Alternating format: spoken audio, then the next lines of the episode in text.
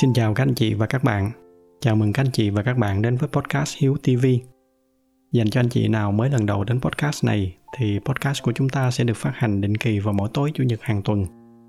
Các anh chị có thể nghe lại các tập đã phát hành, cũng như tải về những cái tài liệu mà tôi đang chia sẻ miễn phí bằng cách vào website chính của podcast ở địa chỉ là hiếu.tv. Một lần nữa, xin chào các anh chị và bây giờ chúng ta cùng nhau bắt đầu cái chủ đề của ngày hôm nay bữa giờ thì à, chúng ta đã nói với nhau khá nhiều về cái khía cạnh hạnh phúc. Từ cái loại hạnh phúc khi mà được làm cái việc mà mình thích, hạnh phúc khi mà được sống một cái cuộc đời có ý nghĩa, rồi hạnh phúc khi mà được tạo ra những cái giá trị cho xung quanh. Nhưng mà còn một cái loại hạnh phúc nữa mà tôi chưa nhắc tới, đó là cái loại hạnh phúc mà hầu hết mọi người đều nghĩ ngay tới đầu tiên khi mà chúng ta nhắc đến hạnh phúc. Đó là hạnh phúc đến từ tình yêu. Tình yêu nó là thứ mà nó có thể tạo ra rất là nhiều hạnh phúc và cái loại hạnh phúc mà nó tạo ra cũng là những cái cảm xúc mãnh liệt nhất. Nhưng song song đó thì cũng chính nó sẽ tạo ra cho chúng ta rất là nhiều đau khổ nếu mà chúng ta không biết làm chủ được nó. Nhưng mà trớ trêu là hiếm có ai dạy chúng ta cái cách để yêu và cái cách để làm chủ được tình yêu của mình. Các anh chị lưu ý là tôi nói là làm chủ tình yêu của mình, chứ không phải là làm chủ người mình yêu. Khi mà tôi nói đến cái đoạn này thì chắc là sẽ có anh chị nghĩ rằng yêu thì cứ yêu đi. Tại sao lại còn phải biết cách yêu? Yêu mà cũng có sự chuẩn bị thì nó còn gì là cảm xúc nữa. Nhưng mà cá nhân tôi thì tôi nghĩ là cái cách nghĩ này nó cũng giống như cái việc chúng ta bước vô một cái hành trình quan trọng mà không có bất kỳ một cái sự chuẩn bị nào. Chắc là các anh chị còn nhớ cái khái niệm mạo hiểm và liều lĩnh mà có lần tôi đã chia sẻ trong một cái tập trước đây trong cái tập ngày hôm nay thì tôi sẽ chia sẻ lại với các anh chị những cái góc nhìn cũng như những cái kinh nghiệm của tôi về cái khía cạnh này. Những cái góc nhìn này có thể là nó sẽ rất là khác so với những cái gì mà các anh chị đã quen thuộc từ trước tới giờ. Nhưng mà tôi tin là sau khi nghe xong thì các anh chị cũng sẽ thấy nó hợp lý. Và biết đâu, chính những cái điều mà xung quanh đang xem là bình thường kia, nó mới là bất bình thường. Đầu tiên là cái góc nhìn về tình yêu bây giờ chúng ta thử, chúng ta nhìn lại cái câu chuyện tình yêu mà chúng ta rất là thường gặp ở xung quanh. Hầu hết những cái người khi mà họ yêu nhau thì họ đều hướng đến một cái mục tiêu, đó là cưới nhau. Khi cưới nhau thì họ lại mong muốn là sẽ được trăm năm hạnh phúc. Cái điều này nghe hiển nhiên tới mức mà không có mấy ai họ dừng lại để đặt một cái câu hỏi là tại sao? Tại sao yêu nhau thì phải cưới nhau? Rồi tại sao cưới nhau thì phải đặt một cái mục tiêu là phải sống với nhau cả đời? Khi mà chúng ta nghĩ kỹ hơn một chút, thì chúng ta sẽ thấy những cái sự bất hợp lý ở trong các cái suy nghĩ đó. Chúng ta may mắn chúng ta gặp được nhau. Khó lắm mới gặp được một cái người mà mình yêu. Nhưng mà sau một cái thời gian yêu nhau rồi thì chúng ta lại muốn sở hữu nhau. Và một trong những cái hành động phổ biến nhất để đảm bảo cho cái sự sở hữu, đó là chúng ta đăng ký kết hôn và chúng ta làm đám cưới. Rồi khi mà chúng ta tổ chức đám cưới, khi mà chúng ta ký cái giấy kết hôn đó thì chúng ta lại nghĩ là nhờ những cái việc đó thì chúng ta sẽ ở trọn đời bên nhau, chúng ta sẽ có trăm năm hạnh phúc. Nhưng mà theo cái góc nhìn của tôi thì nguyên cái chuỗi hành động này nó rất là vô lý. Và tệ hơn, nó chính là cái nguyên nhân tạo ra rất là nhiều những cái vấn đề nó có khả năng nó lấy đi cái hạnh phúc của chúng ta.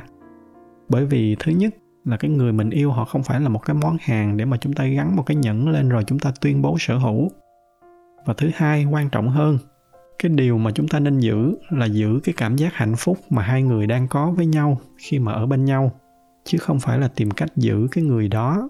Bởi vì nếu mà có giữ được cái người đó ở bên cạnh mà không còn cảm thấy hạnh phúc nữa, thì cái việc giữ lại như vậy nó cũng không có ý nghĩa gì.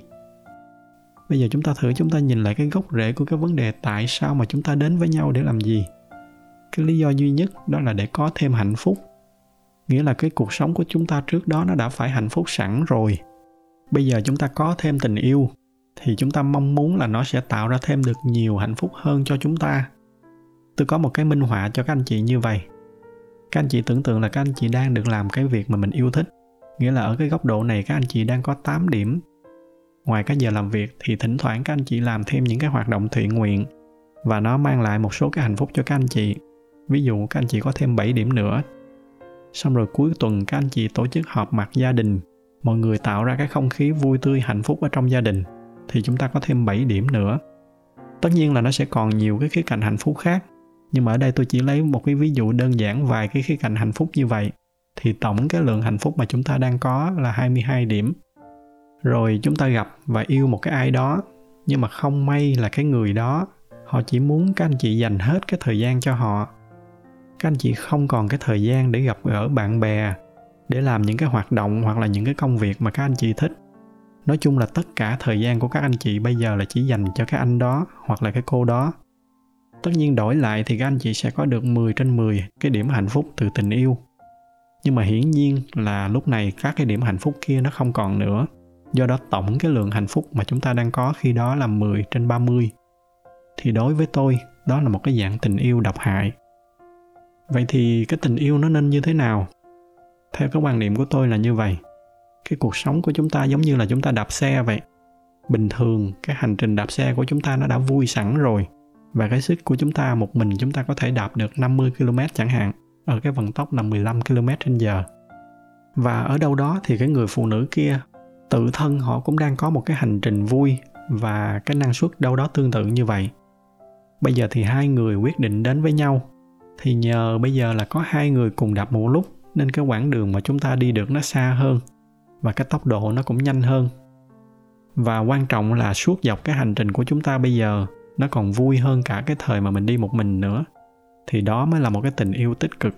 Bởi vì chúng ta không chỉ mang đến thêm cái yếu tố hạnh phúc ở trong tình yêu cho nhau, mà chúng ta còn làm cho các cái khía cạnh khác ở trong cuộc sống mình nó tăng chất lượng hơn. Xong rồi, các anh chị thử tưởng tượng, nếu mà sau một cái thời gian tự nhiên một trong hai người không còn muốn đạp xe nữa. Suốt cái hành trình thì bắt đầu có xích mích. Xong rồi bởi vì cái người đó họ không chịu đạp nữa, nên cái người còn lại, họ phải gồng lưng ra họ đạp cho cả hai người. Thì hiển nhiên là cái tốc độ nó sẽ giảm xuống và cái quãng đường đi được nó cũng sẽ giảm đi. Nghĩa là mọi thứ nó đều tệ hơn so với cái lúc mà chúng ta đạp xe một mình. Đó là trường hợp còn một người đạp còn cái trường hợp tệ hơn là cả hai người đều không muốn đạp nữa, thì lúc này cái xe nó sẽ đứng yên một chỗ. Thì rõ ràng là trong những cái trường hợp như vậy, cái điều mà chúng ta nên làm, đó là chúng ta nên quay trở lại để tự đạp cái xe của mình như trước. Bởi vì trước đó cái hành trình của mình nó đã rất là vui rồi. Khi mà chúng ta ráp lại, chúng ta đi với nhau, nếu mà không làm mọi thứ tốt hơn, thì ít nhất chúng ta cũng nên cho người ta cái cơ hội để được vui lại như cũ hoặc lý tưởng hơn là gặp một cái người khác cùng đạp xe với họ. Đó là cái góc nhìn đầu tiên của tôi, là tình yêu nó phải làm cho cuộc sống của cả hai tốt hơn. Còn nếu nó làm cho cuộc sống của chúng ta tệ đi, thì chúng ta nên quay trở lại tự đi cái con đường của mình. Không có lý do gì để phải gắn với nhau rồi hủy hoại cuộc sống của cả hai người. Cái góc nhìn thứ hai của tôi, đó là bất kỳ cái tình yêu nào nó cũng có hạn sử dụng. Có tình yêu có hạn sử dụng là một năm có tình yêu là 10 năm có tình yêu là 50 năm những ai thật là may mắn thì sẽ có tình yêu có hạn sử dụng là 100 năm nghĩa là nó sẽ hết hạn khi một trong hai người mất đi nhưng kiểu gì thì nó cũng sẽ hết hạn và một khi mà chúng ta đã nghĩ được theo cái khía cạnh đó là tình yêu nó luôn luôn có cái hạn sử dụng thì chúng ta sẽ bắt đầu thấy trân trọng hơn cái khoảng thời gian mà mình có với nhau. Tôi thấy có nhiều người họ yêu nhau 3 năm, 5 năm. Đến khi chia tay thì họ lại cay đắng nghĩ là mình đã lãng phí hết 5 năm cuộc đời vào một cái mối quan hệ vô bổ. Thay vì như vậy, tại sao chúng ta không nghĩ là chúng ta đã có được 5 năm hạnh phúc ở bên nhau? Bởi vì rõ ràng nếu mà không có cái người kia cùng đi với mình 5 năm thì chắc gì mình đã có được 5 năm hạnh phúc đó. Tôi quan niệm nó giống như một cái chiếc xe hơi vậy. Cái chiếc xe hơi nó cũng có hạn sử dụng và nó có bền hay không là do cái cách mà chúng ta sử dụng nó. Chúng ta có chăm sóc nó hàng ngày hay không? Có thực hiện bảo trì, bảo dưỡng đúng hạn hay không? Có những người họ mua cái xe về rồi thì họ cứ thỏa sức họ quăng quật nó, không có bảo trì bảo dưỡng rồi đến một cái lúc nó có vấn đề thì lại tỏ ra rất là ngạc nhiên xong rồi khi mà nó bắt đầu có triệu chứng thì thay vì bắt tay vô để mổ xẻ để tìm hiểu cái vấn đề tìm cách sửa chữa và khắc phục thì cứ bỏ xó nó ở đó cứ tiếp tục quăng quật nó một cách vô tội vạ thì hiển nhiên là đến một cái lúc nó sẽ hư hoàn toàn và không thể nào sửa chữa được nữa. Nhưng mà có một cái điều rất là buồn cười, đó là đến khi mà cái xe nó không sửa chữa được nữa, không còn chạy được nữa, thì họ vẫn giữ cái chiếc xe đó lại. Mỗi ngày họ lại đẩy cái xe đó đi vòng vòng ở trên đường. Nó trở thành một cái gánh nặng khiến cho họ không thể làm được bất kỳ cái điều gì khác nữa. Nghe tôi tả thì các anh chị thấy là có vẻ nó rất là vô lý, phải không? Nhưng mà chỉ cần nhìn ra xung quanh một chút các anh chị sẽ thấy có rất là nhiều trường hợp mà cái tình yêu của hai người đã tắt từ cái đời nào rồi. Cái chiếc xe của họ nó đã rỉ sét hết thuốc chữa rồi. Nhưng mà thay vì ngồi xuống để nói với nhau là à bây giờ cái việc mà chúng ta ở bên nhau nó không còn tạo ra hạnh phúc được nữa. Mà ngược lại nó chỉ tạo ra những cái nỗi buồn. Thay vì tiếp tục đi để mà tiếp tục tạo ra những cái ngày buồn, thì chúng ta để cho nhau đi cái con đường riêng của mình chúng ta có thể tiếp tục chúng ta xem nhau như là những người bạn hoặc là thậm chí là những người thân để mà hỗ trợ nhau khi cần. Chỉ có điều là chúng ta không đi với nhau nữa như lúc trước. Thay vì hành xử một cách văn minh như vậy, thì những người đó họ lại tiếp tục họ đẩy cái xe hỏng của mình đi hết cuộc đời. Rồi họ bỏ lỡ đi những cái cơ hội để tiếp tục đi xây dựng và tìm kiếm những cái ngày hạnh phúc cho cuộc đời mình. Phần nhiều những cái trường hợp này là do họ sợ họ sợ những cái định kiến của xã hội, sợ những cái dị nghị của những người xung quanh, hoặc là họ sợ sẽ làm cho con cái khổ. Cái trường hợp thứ nhất thì tôi không nói nữa, bởi vì theo tôi đó là một cái nỗi sợ vô lý. Hạnh phúc là hạnh phúc của chúng ta, tại sao chúng ta phải quan tâm tới những cái khuôn phép, những cái lời nói của người khác? Còn trường hợp thứ hai thì đáng lưu tâm hơn, tất nhiên là khi mà có cái yếu tố con cái vô thì chúng ta phải cân nhắc cho thật kỹ để xem cái mối quan hệ nó có thật sự là nó đã hết cách cứu chữa hay chưa. Nếu vẫn còn có thể cố mà chúng ta chưa cố thì nó sẽ rất là đáng tiếc. Nhưng một khi mà đã cố hết tất cả mọi cách rồi nhưng vẫn không cứu được, thì tôi nghĩ là thà để con cái sống xa một trong hai người, còn hơn là sống ở trong một cái môi trường mà cha mẹ ghét nhau. Đó là cái góc nhìn thứ hai của tôi. Khi cái xe nó đã hư không thể sửa chữa thì đừng đẩy nó đi vòng vòng ở trên đường. Nó không giúp được gì mà nó còn làm cho cái hành trình của chúng ta nặng nề hơn. Khi tình yêu đã không còn cách nào cứu vãn được nữa, thì hãy để cho nhau đi con đường riêng của mình. Cái góc nhìn thứ ba của tôi, đó là cái góc nhìn về cái đám cưới. Và theo tôi, đám cưới là một cái thứ rất là vô bổ. Cái điều này nghe có vẻ nó hơi giật gân, nhưng mà để tôi phân tích vì sao tôi lại nói như vậy. Đầu tiên đó là cái xuất phát điểm của cái đám cưới. Nó đã là một cái xuất phát điểm vô lý rồi. Các anh chị tưởng tượng chúng ta quen nhau, xong rồi chúng ta yêu nhau. Cái tình yêu nó đang đẹp, mỗi ngày nó trôi qua đều hạnh phúc. Xong rồi tự nhiên một sáng đẹp trời, các anh chị nảy ra cái ý tưởng là mình phải sở hữu nhau, thông qua một cái thứ nó gọi là đám cưới. Thì riêng từ cái động cơ đầu tiên thôi nó đã vô lý rồi. Bởi vì chúng ta là hai con người chúng ta không phải là đồ vật hay là nô lệ để mà sở hữu. Xong rồi từ cái khoảnh khắc mà quyết định làm đám cưới đó, thì các anh chị phải cắm đầu đi chuẩn bị đủ mọi loại thủ tục. Chạy đôn, chạy đáo, đi in thiệp. Xong rồi lên danh sách khách mời. Xong rồi tranh luận là nên mời người này hay không mời người kia. Rồi phải đặt nhà hàng, vô số những cái việc khác. Đó là lý do mà tại sao ở trên thị trường nó có hẳn một cái industry gọi là wedding planner là những cái người mà họ giúp cho chúng ta chuẩn bị những cái việc căng thẳng này. Nhưng mà kể cả trong những cái trường hợp có tiền thuê wedding planner, chúng ta không stress vì bận biệu thì chúng ta cũng stress vì những cái áp lực ở trong đầu. Mà chút nữa tôi sẽ nói chi tiết hơn. Cái đám cưới nó dần dần nó không phải là một cái ngày vui cho chính các bạn, mà là các bạn tổ chức nó như là một cái nghĩa vụ cho cha mẹ, cho họ hàng các bạn. Như là một cái dịp để họ thông báo là à con của tôi có chồng, có vợ, có đám cưới đàng hoàng. Thậm chí tệ hơn là có những cái trường hợp mà họ xem đám cưới như là một cái dịp để thu tiền mừng, một cái dịp để gỡ lại những cái vốn từ những cái đám cưới mà mình đã đi trước đây. Thì với cái trường hợp này thì tôi cũng không biết nói gì hơn nữa, tại vì à, rõ ràng là chúng ta đang lấy cái hạnh phúc của mình ra để mà đi kinh doanh. Quay trở lại câu chuyện của chúng ta, thì thay vì đâm đồ làm đám cưới như vậy cái mục tiêu của chúng ta để làm gì? Để cuối cùng là chúng ta muốn dọn vô ở chung với nhau, đúng không? Hồi trước mỗi sáng thức dậy thì chúng ta muốn thấy mặt nhau, rồi phải tốn công hẹn hò để mà gặp mặt nhau, riết rồi chịu hết nổi. Thì tại sao chúng ta không chỉ đơn giản là chúng ta dọn vô ở chung với nhau, rồi enjoy cuộc sống với nhau mà thôi? Tại sao phải làm đủ thứ phức tạp để nó tạo ra vô số những cái stress cho bản thân mình như vậy? Nếu mà có dư thêm chút tiền thì thay vì dùng cái tiền đó để đi làm đám cưới thì chúng ta có thể book một cái resort sang trọng nào đó ở trên một cái hòn đảo và lên đó ở hẳn vài tuần, tận hưởng những cái ngày thật là hạnh phúc bên nhau, để đánh dấu một cái khởi đầu mới với nhau mà chỉ có hai bạn biết. Đâu cần chi phải thông báo cho cả xã hội biết, đâu cần chi phải quan tâm tới người khác nghĩ gì về mình. Còn nếu mà các bạn lo lắng là làm như vậy thì sẽ làm cho cha mẹ khó ăn nói với những cái lời dị nghị của những người xung quanh.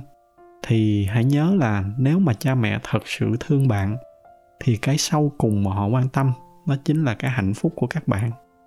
Cái việc tổ chức một cái đám cưới, nó không có đưa ra bất kỳ một cái đảm bảo nào là bạn sẽ hạnh phúc hơn.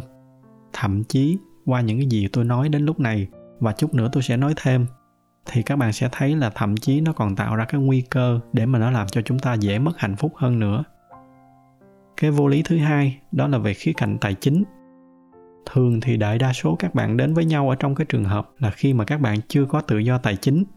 Khi đó hai người dọn về ở với nhau, có rất là nhiều việc phải lo trước mắt. Thay vì tập trung để mà tích lũy và xây dựng tự do tài chính cho gia đình mình, thì bây giờ các bạn lại phải tốn một cái đống tiền vào một cái hoạt động mà nói thẳng ra đó là một cái hoạt động ăn nhậu vô bổ còn riêng cái trường hợp mà dùng đám cưới như một cái cơ hội để kiếm thêm tiền thì tôi xin phép tôi miễn bàn ở đây vì cái suy nghĩ đó nó quá khác biệt so với cái suy nghĩ của tôi. Một cái khía cạnh nguy hiểm tiếp theo, đó là chính cái đám cưới nó sẽ tạo ra một cái áp lực. Thay vì chúng ta đang hạnh phúc thì chúng ta cứ tiếp tục hạnh phúc ở bên nhau. Muốn hạnh phúc hơn nữa thì chúng ta dọn về sống chung với nhau. Bây giờ tự nhiên chúng ta tổ chức ra một cái đám cưới nó tự động nó sẽ tạo ra một cái áp lực là, ồ, bây giờ mình đã qua một cái nghi thức rồi. Bây giờ mình phải sống với cái người này trọn đời. Trọn đời là một cái sự cam kết rất là lớn, mà đa phần trường hợp là quá sức của các bạn. Thành ra tự nhiên nó tạo ra một cái áp lực cực kỳ lớn. Và đôi khi chính cái áp lực đó nó sẽ tạo ra những cái rạn nứt ở trong cái mối quan hệ đang tốt đẹp của các bạn. Ở trong tiếng anh thì thậm chí người ta còn có một cái từ để chỉ cho cái trạng thái này đó là cold là chỉ những cái người mà bỗng nhiên họ cảm thấy sợ hãi trước cái đám cưới. Cũng chính vì những cái nỗi sợ áp lực như vậy, tự nhiên thay vì chúng ta tập trung để mà tận hưởng những cái hạnh phúc mình đang có ở ngay trước mặt, thì chúng ta lại bày vẽ ra rồi để cho nó làm ảnh hưởng đến cái hạnh phúc hiện tại của chúng ta. Thì rõ ràng đó là một cái sự quá vô lý. Tiếp theo cũng chính là cái ý mà tôi lấy làm cái tiêu đề cho cái tập ngày hôm nay là cái câu chúc trăm năm hạnh phúc mà người ta cứ chúc nhau suốt ở trong các cái đám cưới. Bản thân cái câu nói đó chính là một cái sự kỳ vọng. Còn bạn nào mà chưa hiểu về cái sự kỳ vọng thì có thể quay lại xem hai cái tập trước. Tôi đã giải thích rất rõ về cái sự kỳ vọng và những cái nguy hiểm của nó. Quay trở lại cái việc mà chúng ta đang nói.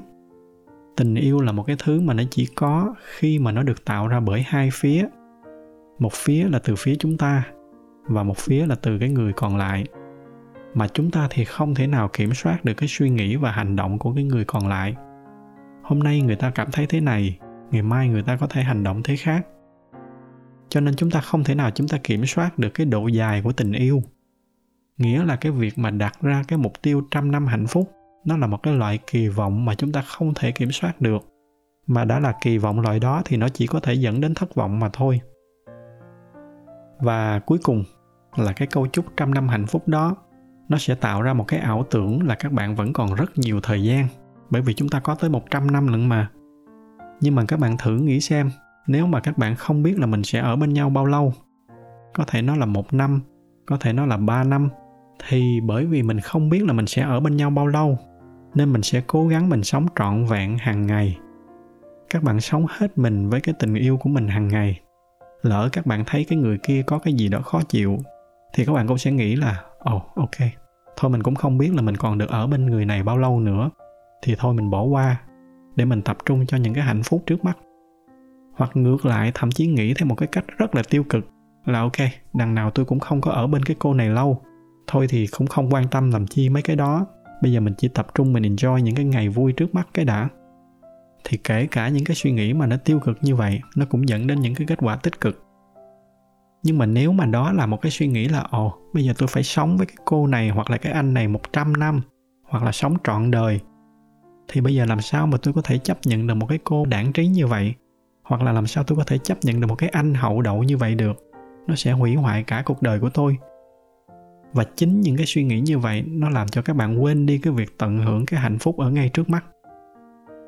Vậy thì tại sao mà người ta vẫn cứ cắm đầu, người ta tổ chức đám cưới? Tôi đã hỏi cái câu này với nhiều người, và thường là tôi nhận được một số cái câu trả lời như vậy.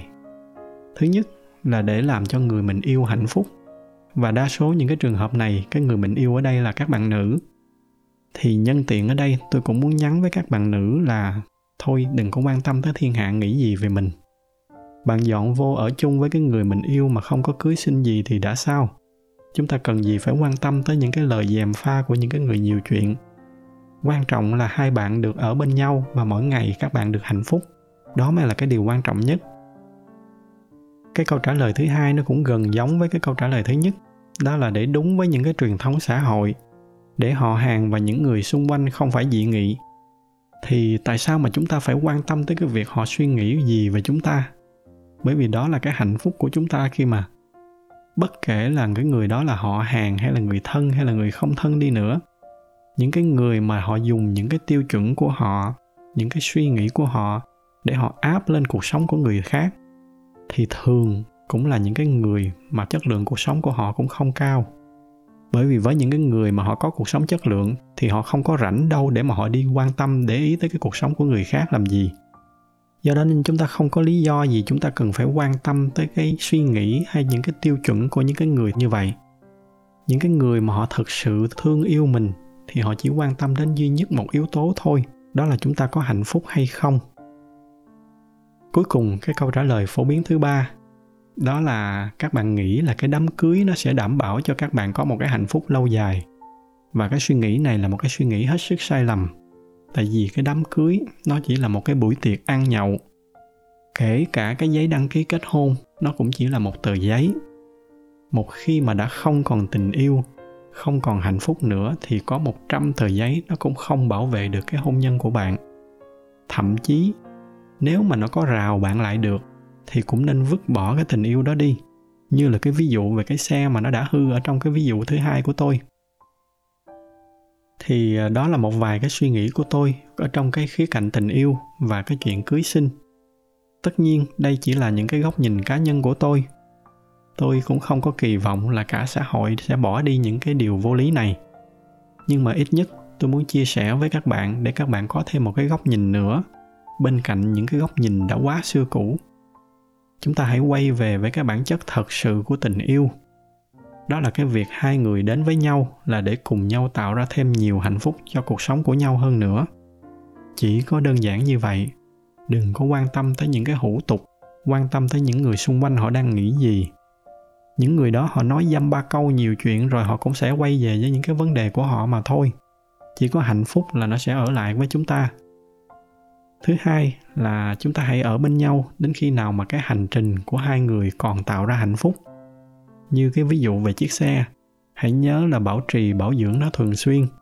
Khi nó có gặp trục trặc thì cố gắng hết sức mình để sửa chữa.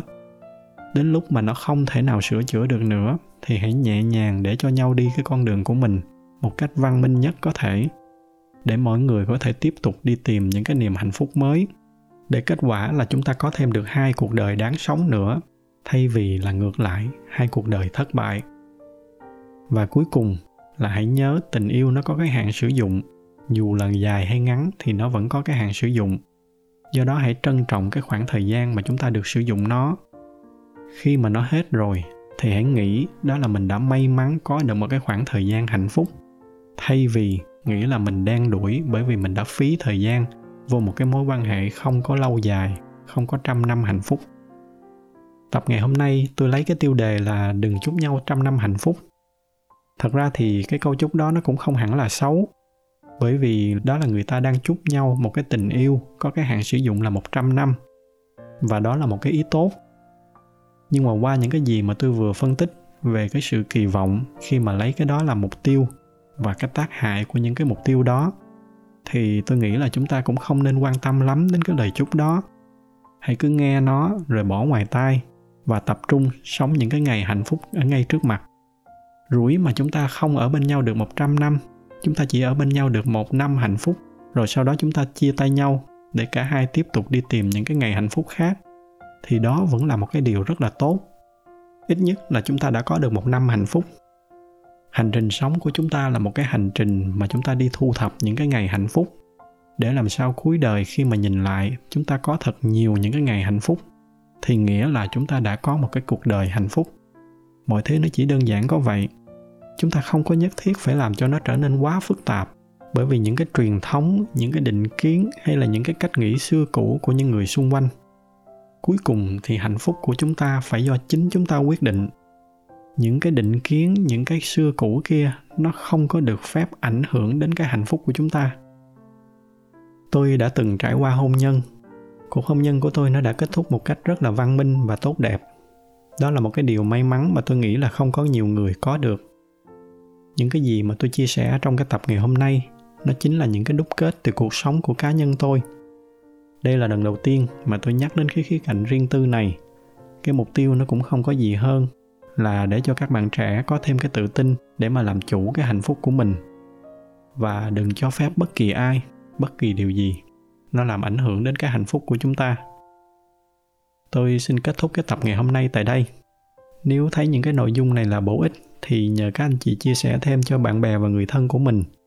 Ngoài ra thì như thường lệ, vì cái giải thuật của youtube, họ ưu tiên cho những cái video có nhiều like.